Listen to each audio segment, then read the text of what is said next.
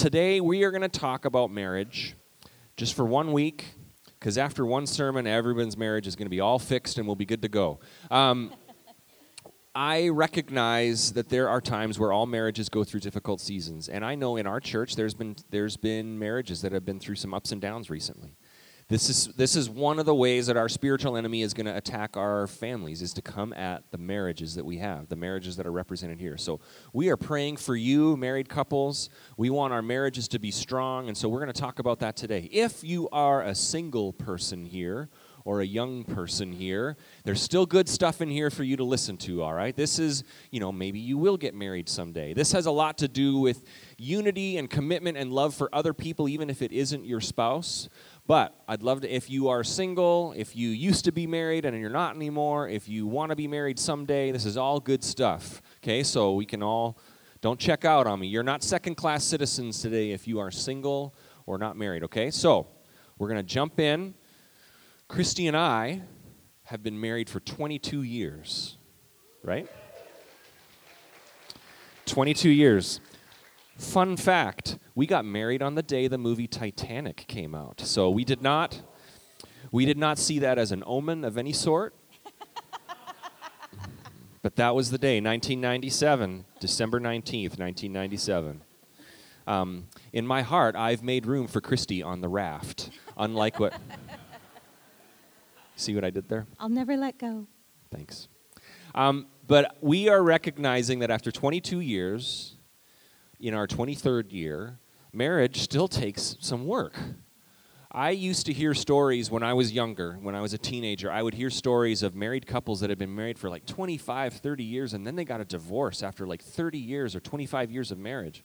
And I remember thinking, that sounds crazy. Like, after, why would you stick it out for 25 years? After that, you should have it all figured out. Like, you, why would people get married or divorced after that long? Now, after 22 years, I tend to think, huh, you know, eh, eh. because it takes a lot. It takes some work. You don't. Okay. You don't okay, get into the. That's good. Keep keep talking. Keep talking. What we need, if you're a sports fan, which maybe half the room is, you know, when you're watching a game, a basketball game, it has the win probability, like the win probability going up, and then if there's a big comeback, the win probability drops off. We'll have like a. We should have a running meter, a fight probability for the Kerr family today. We're we're doing all right. I would agree it's hard. It's hard. I, am teasing, but right. it is. It's hard. And um, the longer you're married, it's hard when you start. It's hard in the middle. It's hard when your kids are little. It's hard when you have teenagers. It's hard all the time. It takes effort. It takes work, and it takes a commitment to just keep coming back to it. I, you know, there have been seasons in our marriage that have been really challenging for a number of different reasons. There have been seasons where things were challenging because our kids were going through stuff. There were seasons that things were challenging because we as individuals were going through a hard time where I wasn't healthy or he wasn't healthy or we were going through something personally that then affected us. So there's so many variables and so we just want to encourage you no matter where you're at today and we want to recognize that some of you, you know, you have had a marriage that hasn't worked out. This that's okay. You know what? We want, God loves you no matter what. I don't want you to feel any judgment today. And as we talk about what it means to stay committed in marriage, we also recognize that there are circumstances where that isn't possible. So if you are ever in a situation where you're in danger or you're being mistreated or there's some things going on, we want you to always know that we will support you to help get help. And there are times in marriages where one partner is incredibly unhealthy and it is not safe for you to stay there. And so um, we want to preface all of that because we're going to talk about what it takes to stay committed and to to keep showing up, to keep working on things. But we also want you to know we recognize that sometimes that's really hard. And so it does. It takes work. Yes. So we're going to start with this idea that marriage is God's idea. This was not something that was invented by society. You know, uh, this wasn't invented by the Romans or anything like that. It wasn't a. This was from the beginning. God created man and woman God created them equal, unique in His image, um, and to be joined together in a union, in marriage, to help one another, to support one another, to be united. We, we talk about the union of marriage. So that's the same word as united, to be together, to be one. Um, there is uh, a part of this. I just felt like I wanted to add this in here today, and my kids are going to start squirming about this this part uh, that is why in the Bible we see that sex is between husband and wife in marriage. In our world today, what we're going to hear is that there's no that it's just casual sex. It's just you can have sex with all sorts of people and it's just fine. Well, what we see in Scripture and the way God designed it is that there's no such thing as casual sex. You are through that act you are becoming united with that person. So I wanted to let you know, teenagers, because you're gonna. I know you're uncomfortable with me saying that word right now. Stop laughing, or I'm just going to keep saying it. They're all, uh, you can't see, they all have their faces covered like this and they're shrinking further down. Your parents have done that.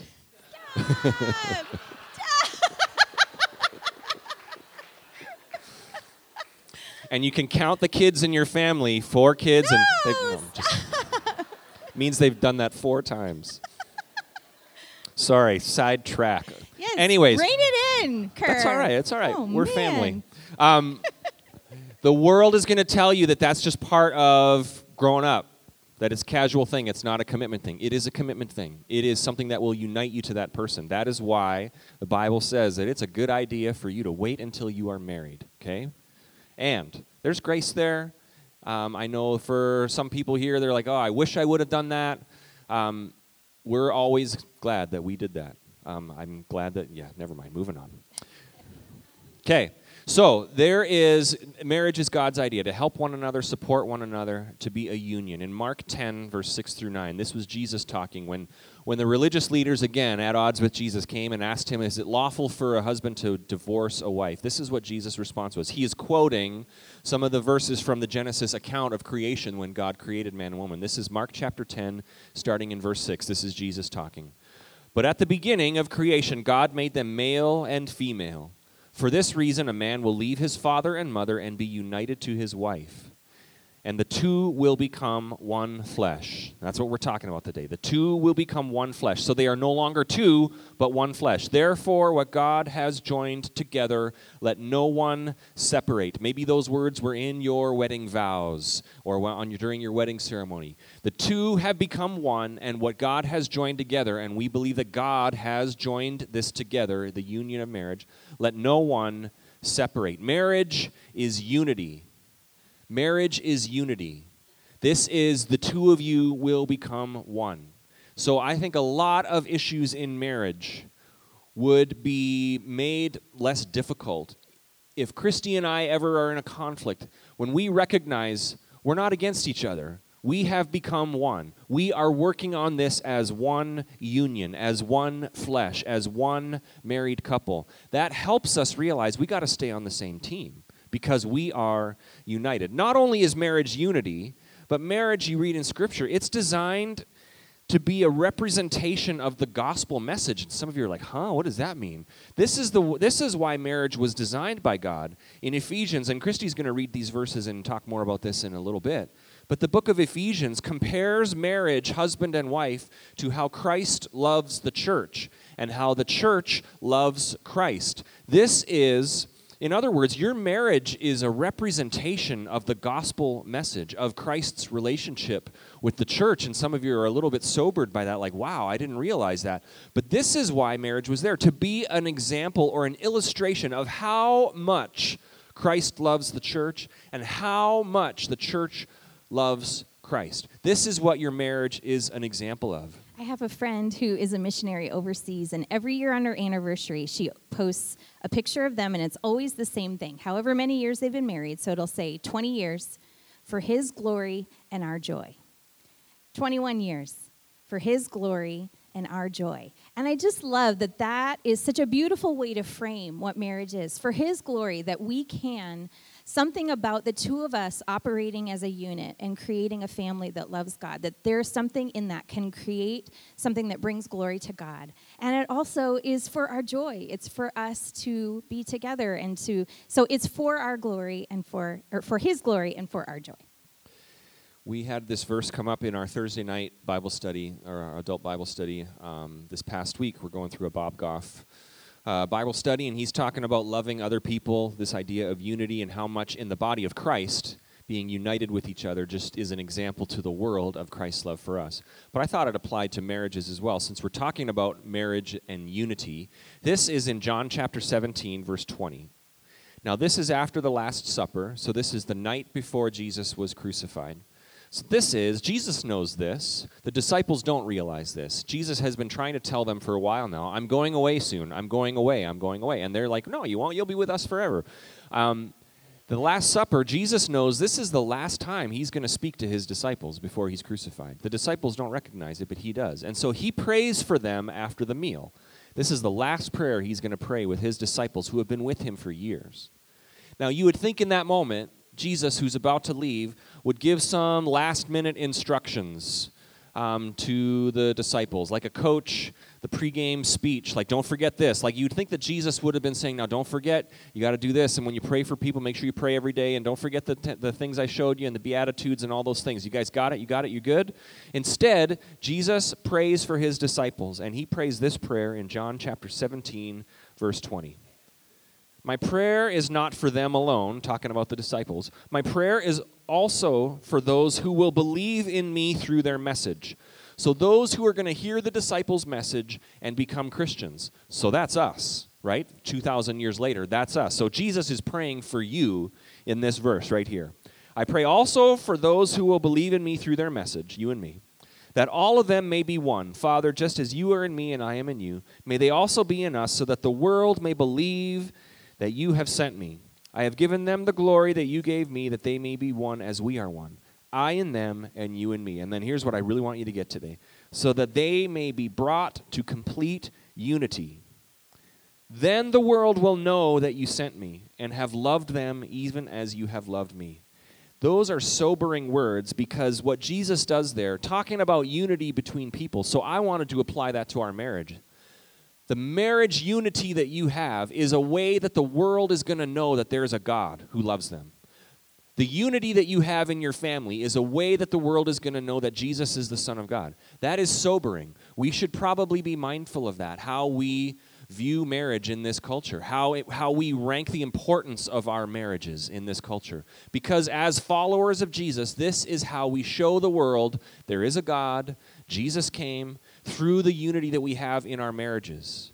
So we need to protect the unity in our marriage, right? If this is how important it is, married couples, we got to protect that unity. And like I said before, husband and wife, you are on the same team. You're on the same team. You are united. You are one flesh. Let no one separate what God has joined together. When we did premarital counseling, I don't remember a lot of what they said, but I remember the number one thing I took away from that was um, they said, Don't let anyone or anything come in between your oneness. So if there's ever anything that comes in between your oneness, be really mindful to get that out of there right away. Because you figure if you start building a wall in between yourself, and it can be good things, and Jeff will talk a little bit more about that. But if there's something that begins to come in between your oneness, if there is anything that is dividing you, you have to watch out for that. I think of um, have you ever watched a three legged race where they tie two people's legs together? Anybody? Anybody? Yes. Steve Mackey has observed a three legged race. What, who are the people that do really well? They're the people that start thinking about, okay, now we're going to put this leg together and go, and then the other leg, and then. The, but have you ever watched somebody like kids when they do it and they just take off and they're dragging the other person behind them with their legs tied together? I think of that a lot when it comes to marriage. Like, hey, hold on a second. If I'm running this way and you're running that way, and we're not thinking about what the other person is doing. That comes in between your oneness. And so uh, the idea of not letting anything come in between your oneness is a really good way to just gauge your life and marriage. Like, is am I going this way and you're going that way? Um, even if it's a good thing, am I just have, have I thought about what you're doing? Right. So don't let anything come in between your oneness. Any of you here on our our family Christmas service, like the Sunday morning before Christmas, we had a, a, a little contest where we had two of those two-person sweaters, you know, where you two, a couple shares and you each get to use one arm. And we had a competition, and the Watkinsons were one couple, so Tim and Brandy Watkinson came up, and the competition was to wrap a present in one of these sweaters. So each person could only use one of their arms to wrap a present. And then we thought it would be funny to have uh, Emma Merricks, who's not here today, her boyfriend Sam was here for the first time. They'd been dating for like a week, and he came to church. And so we're like, hey, Emma and Sam, come on up here too. So the difference between them was funny because you could tell the married couple, because Tim and Brandy had, I could hear it up here. They just had this kind of shorthand, like nonverbal, just, mm, mm, mm, mm, and they were like clockwork, and they had that thing wrapped quick. And poor Emma and Sam, who didn't have that communication down, it I think the package got less wrapped as the as the thing went along. So that was another good example of working together, that unity that you begin to have as a married couple. Christy mentioned it. There are things that can come in that might be even be good things, but that gradually build up something that is that is damaging the oneness, the unity. We were I was here helping with the floor installation last night, and when I got here, they had I said, "What's going on?" Everyone was looking uh, puzzled at one spot. And what had happened was there was one tiny spot where things got a little out of line. Pastor Karen's out there. I told her I was going to use this analogy. And, uh, and at first, you know, it's just like, we're like, it's just a tiny little thing. It's just a tiny little thing. No one's ever going to know. So then we went a couple more rows and we realized, oh, it's actually getting worse. You know, each row, each time we build on it, that little crack was there. We're like, you know what? The further we go, by the time we get you know, over to the wall, the floor is going to be turned this, you know, what started out as a very minor thing, eventually as you add to it, it's just going to compound on it. It's not going to get better. It's, if you don't address it there, get to the root of the problem, it's just going to get worse. So we had to spend some time last night fixing the root of the problem. Some of you in your marriages, you have that. There's been a tiny little thing that's gone unaddressed, and you think it's going to be fine. We'll just stay busy. We'll just keep going, getting the kids to soccer and all these things. We won't address this little hurt that's here and you think it's going to go away. You have to address those things. It's just going to get magnified as you go along. There's got to be a moment in every marriage where you can be in a safe place, just completely honest with where you're at. And husbands and wives, I feel like I need to just share this. You have to, if someone, if your spouse is being really honest with you, you got to provide a safe place for them to be honest. And we don't do a good job at that because when someone says something that challenges us or hurt or offends us or could be taken the wrong way, our culture instantly we take an offense and we're like, "Oh yeah? Well, what about all the weird things you do? What about all the annoying things you do?" And instantly the first spouse is like, "Okay, this is not a safe place for me to share my thoughts and feelings, the things that could you know, correct that small little crack or that misalignment. Does that make sense? Provide, we've got to get to the root of some of these problems. Other things that, that can get in between your oneness are activities, just a schedule that you go um, you're constantly busy. You're never connecting as husband and wife. It's constantly kids' schedules and work and church stuff. And you got to know, as your pastors, if there's ever a time where you are volunteering in church and it's becoming that thing that is causing a separation in your oneness, or you realize I'm, I am overcommitted and I need to step back, we are always going to say, absolutely. You matter more to us than what you do for this church. So, whatever you got to do. Now, some of you might be volunteering once a year and you're saying, oh, I'm really tired. I Uh, coincidentally on like football Sunday, oh, I'm just overwhelmed. I gotta. That's a whole other thing. I'm joking about that. But if there is a time, you got to let us know, and we will. We'll work around it because you matter more to us than what you do for this church. One of the reasons I joked about this earlier on in, in the sermon, how after 22 years you can start to think, oh man, yeah, this still takes work, is because during the little kid years, years like 5 through 18 of marriage, when you're raising smaller kids, it's just, it's kind of a numbing, bewildering reality that you're living in, right? It's diapers and chaos, it's school and school events, and the things that they ask parents to come to for school now is off the charts. For you got to come see your kid run around the gymnasium three times, and all the parents are like, "Yay, you're the best!" That that didn't happen when I was a kid. I don't think my parents ever set foot in my school when I was a kid, and I turned out okay, I think. Um, you have that schedule built in of kids and work and your career is growing. I mean this is generalizing it of course. And your kids are involved in things and you're getting promoted and there's new things and there's all these things. If there's a, a, a break in the oneness in your marriage you don't really notice it.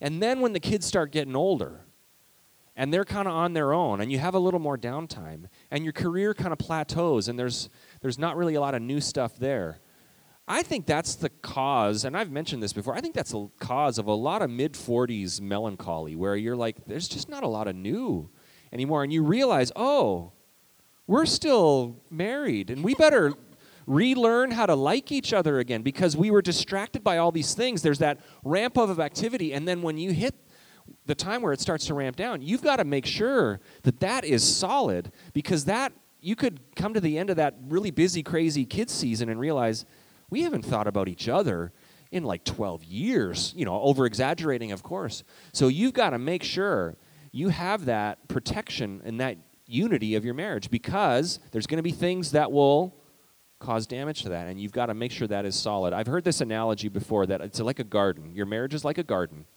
Now, when we got married, when maybe when you got married, you tend to think, I'm going to get into marriage and it's going to be this beautiful garden and everything's going to be pretty and gorgeous and mature and it's going to smell beautiful all the time.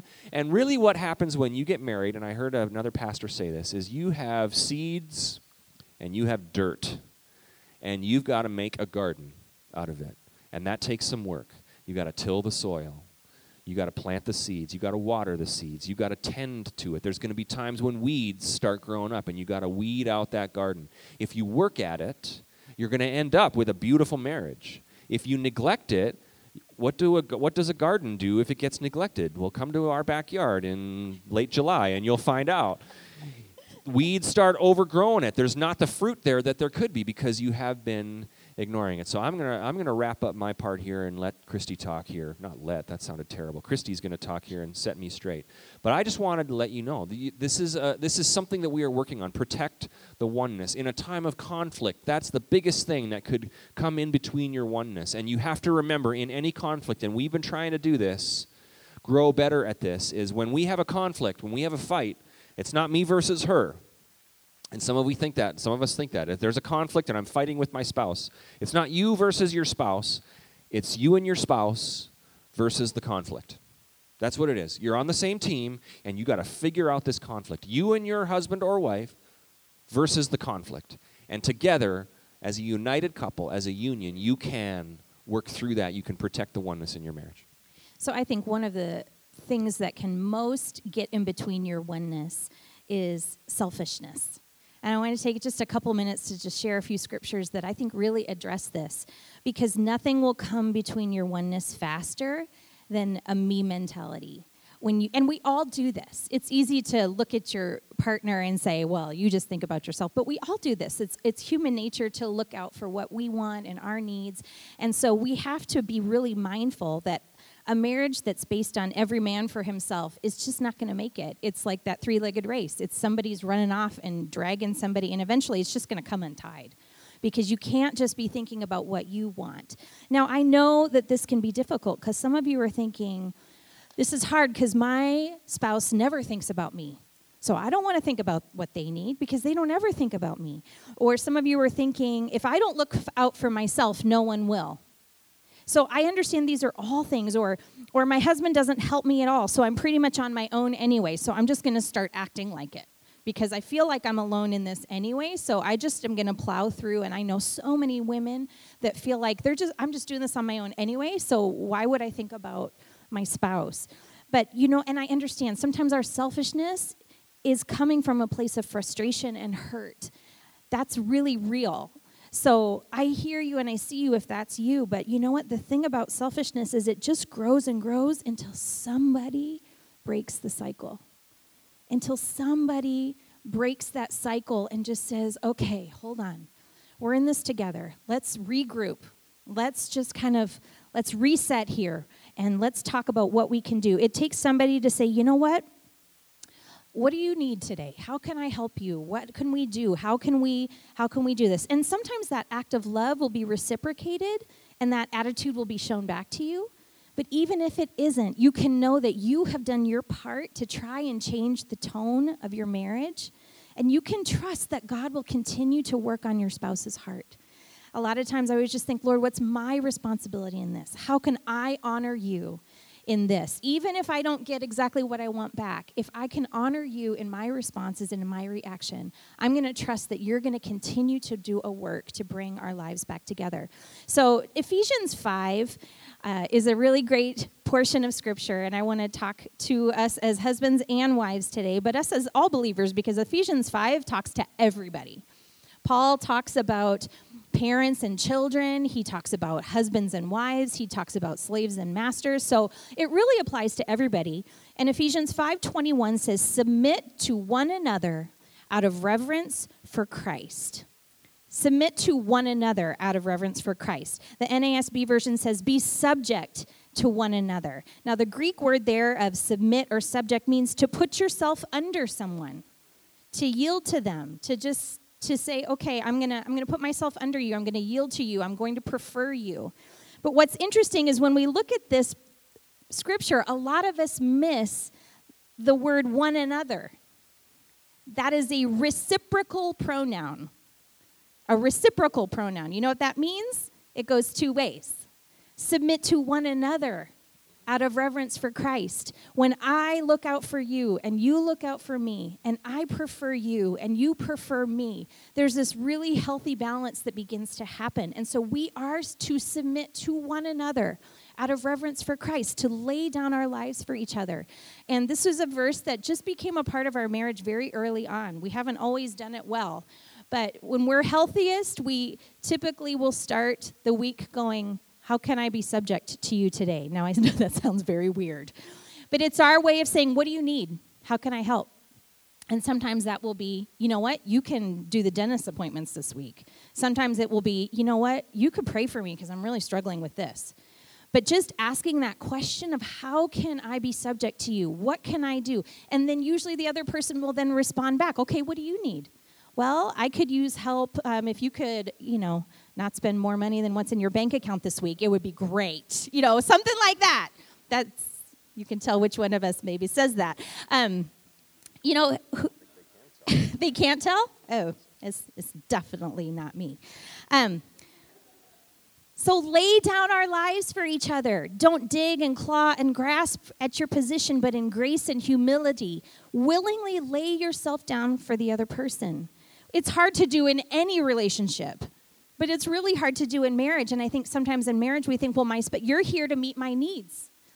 And yet that, it, does, it doesn't work that way. We have to lay ourselves down for one another.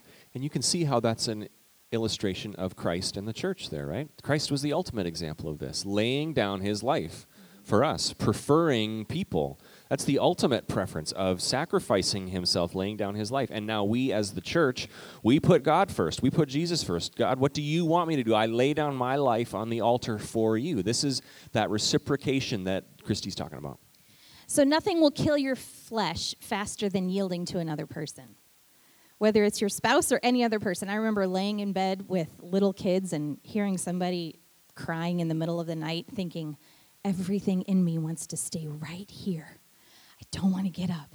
Maybe if I close my eyes tight enough, I, they will just go back to sleep. But yet there's something in laying down my life, getting up, saying, I'm going to take care of you, I'm going to serve you. There was something that continually pushed down my flesh in my life that grew. And the same thing happens in marriage. When we continually say, How can I serve you? How can I prefer you? How can I think and make sure your needs are met?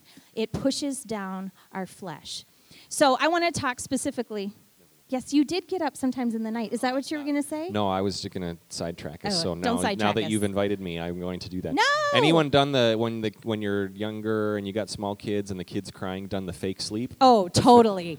The fake sleep. Totally That's where done the fake sleep. Only guys have their hands up right no, now. No, I completely done that. I've completely. it's, that's where like you learn the art of fake snoring. That sounds like yes. Re- that sounds like real snoring. A hundred percent. I've totally fake slept. Okay. So, I want to just give a, a, couple practical ways that we can walk out this mandate of being subject to one another. So, I want to address the women first and then I want to address the guys. So, First Peter chapter 3 says this. Wives, in the same way submit yourselves to your own husbands so that if any of them do not believe the word, they may be won over without words by the behavior of their wives. When they see the purity and reverence of your lives, your beauty should not come from outward adornment, such as elaborate hairstyles and the wearing of gold jewelry or fine clothes, but rather it should be that of your inner self, the unfading beauty of a gentle and quiet spirit, which is of great worth in God's sight. When I look at this passage of Scripture, I think of the word soft.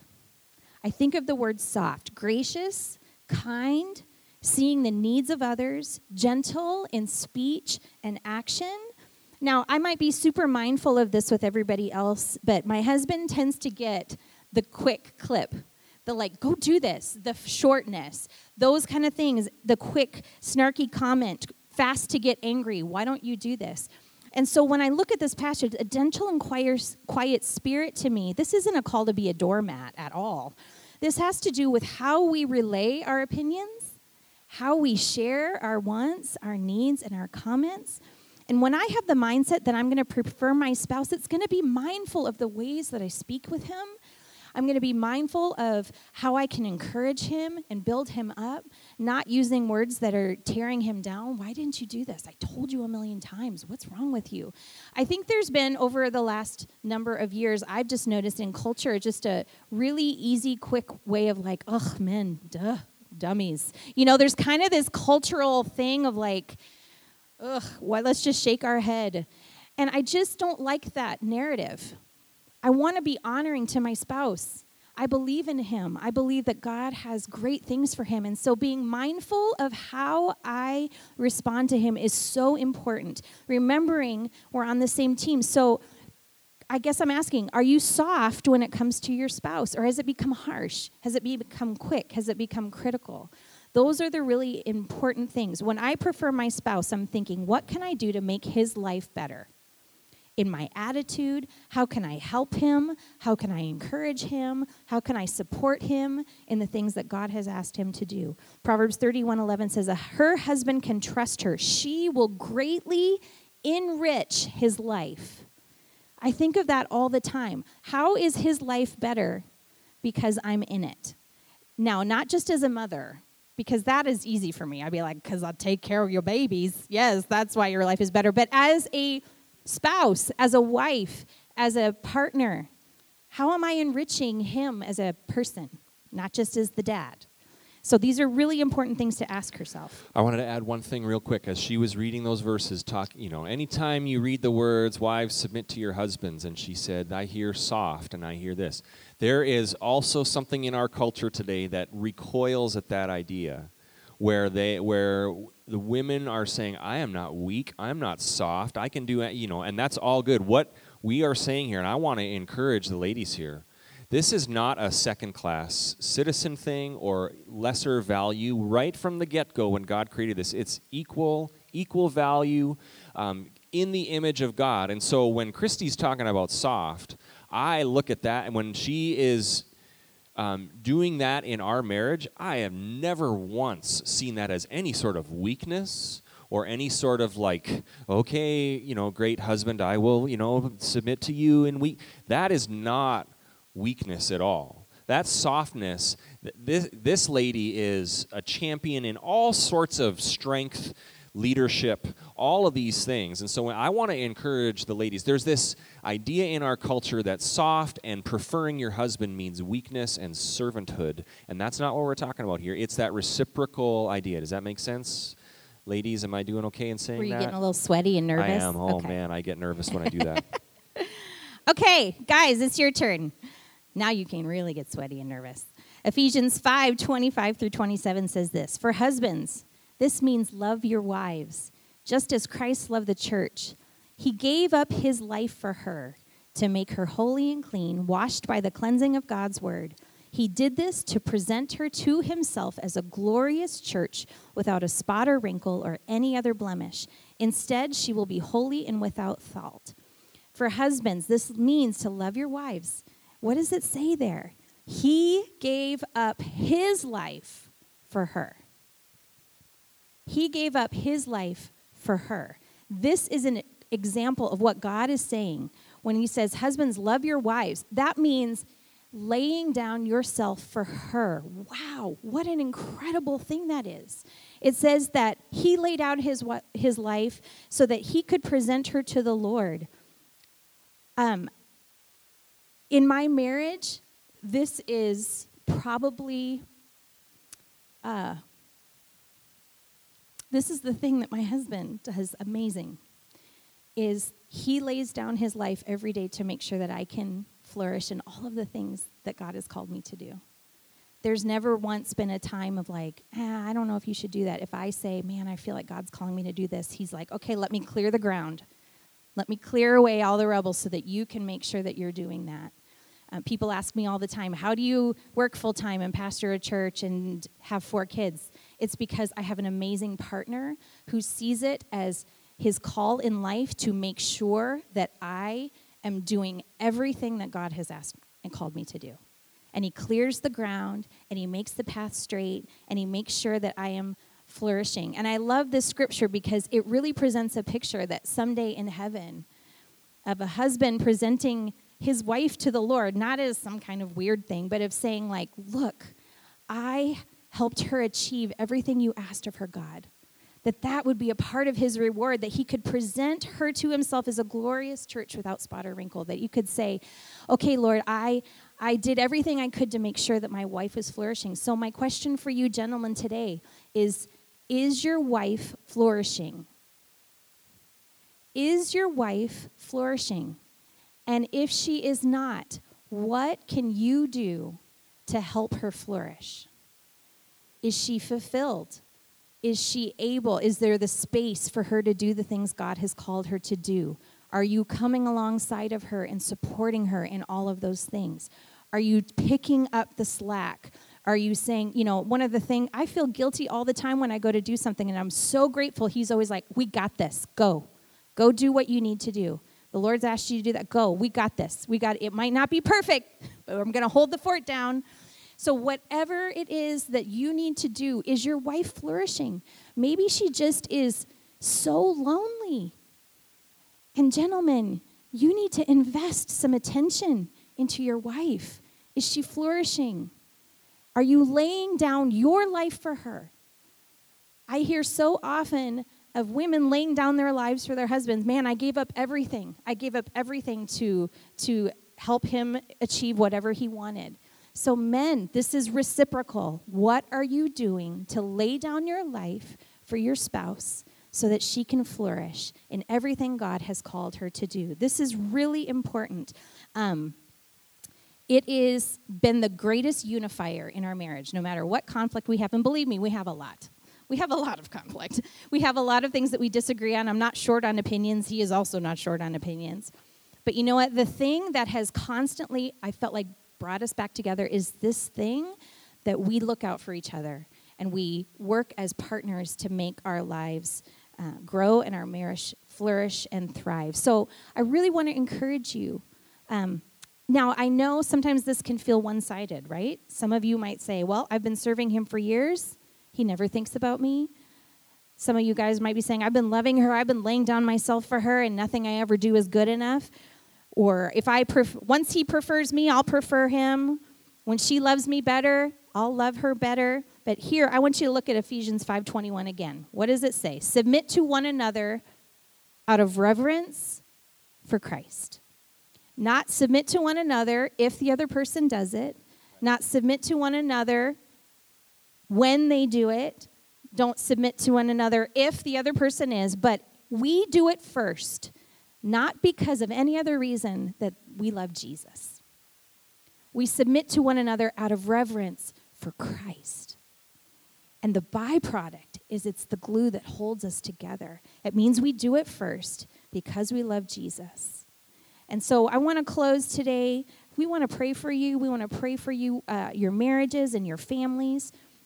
Um, I want to read 1 Peter 3 8 through 9 in the message version because I think it's just a beautiful way of summing this up. It says, Summing up, being a, be agreeable, be sympathetic, be loving, be compassionate, be humble.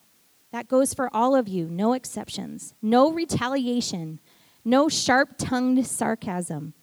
Instead, bless. That's your job to bless. You'll be a blessing, and you will also get a blessing. Let's pray. So we are praying for marriages today, and I know there are people in here that you are probably, I don't know, feeling all sorts of things, feeling some hopelessness, feeling some shame or guilt, and we know every marriage here is in a different different situation. So just know that there is mercy, that there is mercy and grace, that God is love God loves you. He wants what's best for you. He is working even through the difficult times. So I would love if you're sitting next to your spouse, even if you're mad at them today, just grab their hand and when I pray something that you think the other spouse should hear, you squeeze their hand a little bit. That's the agreement in prayer. Lord, we thank you for, um, first of all, how you have been the model of this, the example of this. And if there's ever been someone who didn't need to submit and lay down and lay down his life for people, it would be the Son of God. Perfect and holy, yet you chose the path of humility because that's who you are. You chose the path of mercy and grace, and you laid down your life for us and you have uh, authored marriage, you have designed it. And so, Lord, husbands and wives here, we commit ourselves to you. I pray that you would bring about a unity in the marriages here, that it would be not only a blessing to us, but a glory to you. That other people, I would love it if Christians in this country could uh, lead the way in marriages that stay together because we're doing it out of reverence for Christ. And so, Lord, I pray that you would uh, heal marriages today. And Lord, I know that there are marriages here that are in a really tough spot. And, uh, and I don't want any sort of guilt or shame on this, but Lord, I just pray that your presence would invade every heart right now. Maybe just one spouse is here today. I pray that your presence would invade every heart, that you would bring healing and understanding and an openness of communication, and that there could be real progress made, that there would be um, healing of past hurts, that there would be understanding of how to move forward, that marriages that need help would be able to reach out and find help that they need. And I'm praying for miracles, Lord. I, I bet there are marriages here that maybe one spouse is thinking, this is, you know, we're coming to the end. And I pray for a miracle today. I'm praying for miracles that you would turn it around as you have done so many times, that you would redeem, that you would turn it around. And I pray for all the single people here today that uh, even without a marriage in their life, that they would find ways to example your humility to those around them, to friends and family members and coworkers. All of us, Lord, in every relationship, we want to model your humility and to those who we are around and to those who are in our life. So I pray that you would strengthen marriages today, strengthen this church. In Jesus' name. And everybody said, Amen. Amen.